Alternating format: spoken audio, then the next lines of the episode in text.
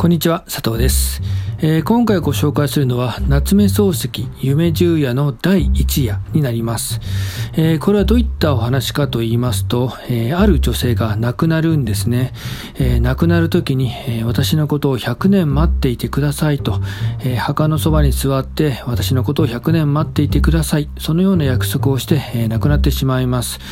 えそれを聞いた男性は、えその女性との約束を守るために墓を作ってそこに女性を埋めて、えー、まあ、100年間待ち続けることにします、えー、ところがどんどん時間が経っても待っても待ってもなかなか100年はやってこないし、えー、そのうち、えもしかしたら自分は女性に騙されたんじゃないかなんてことを思ったりもします。そのようなことを考えながらも待っているうちにある出来事が起きる。まあそういったお話になります。それでは読んでみたいと思います。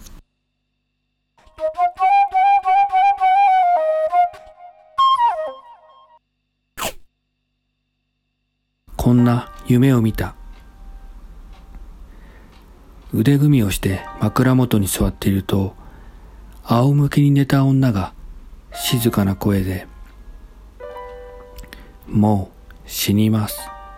と言う。女は長い髪を枕に敷いて、輪郭の柔らかな売りざね顔をその中に横たえている。真っ白な頬の底に暖かい血の色が程よくさして、唇の色は無論赤い。到底死にそうには見えない。しかし女は静かな声で、もう死にます。とはっきり言った。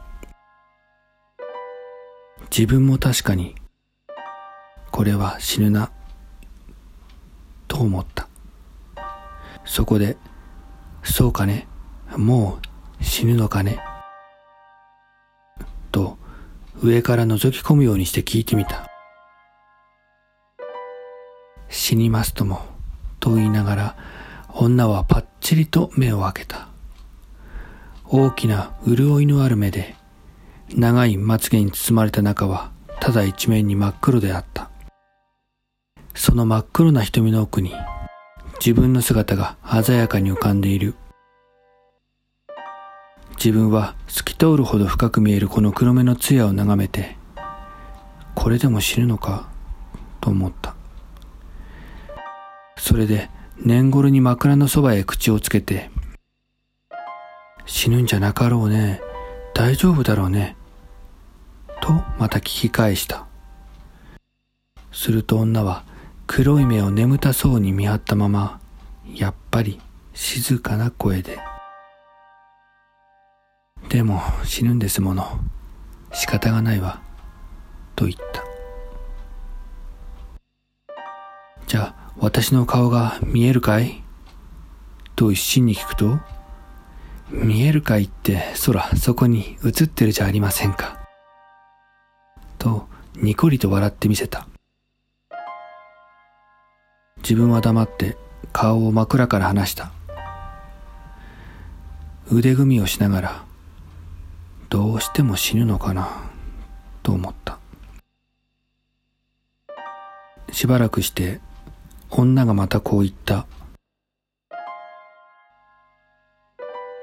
死んだら埋めてください。大きな真珠貝で穴を掘って、そうして天から落ちてくる星の欠けを墓印に置いてください。そうして、墓のそばに待っていてください。また会いに来ますから。自分はいつ会いに来るかね？と聞いた。日が出るでしょ？それから日が沈むでしょ？それからまた出るでしょ？そうしてまた沈むでしょ？赤い日が東から西へ、東から西へと落ちていくうちに、あなた待っていられますか？自分は黙ってうなずいた。女は静かな調子を一段張り上げて、100年待っていてください。と思い切った声で言った。100年私の墓のそばへ座って待っていてください。きっと会いに来ますから。自分はただ待っていると答えた。すると黒い瞳の中に鮮やかに見えた自分の姿がぼーっと崩れてきた。静かな水が動いて映る影を乱したように流れ出したと思ったら、女の目がパチリと閉じた。長いまつげの間から涙が頬へ垂れた。もう死んでいた。自分はそれから庭へ降りて真珠貝で穴を掘った。真珠貝は大きな滑らかな縁の鋭い貝であった。土をすくうたびに貝の裏に月の光がさしてキラキラした。湿った土の匂いもした。穴はしばらくして掘れた。女をその中に入れた。そうして柔らかい土を上からそっとかけた。かけるたびに真珠貝の裏に月の光が差した。それから星の欠けの落ちたのを拾ってきて、軽く土の上に乗せた。星の欠けは丸かった。長い間大空落ちてくる間に角が取れて滑らかになったんだろうと思った。抱き上げて土の上に置くうちに自分の胸と手が少し暖かくなった。自分は苔の上に座った。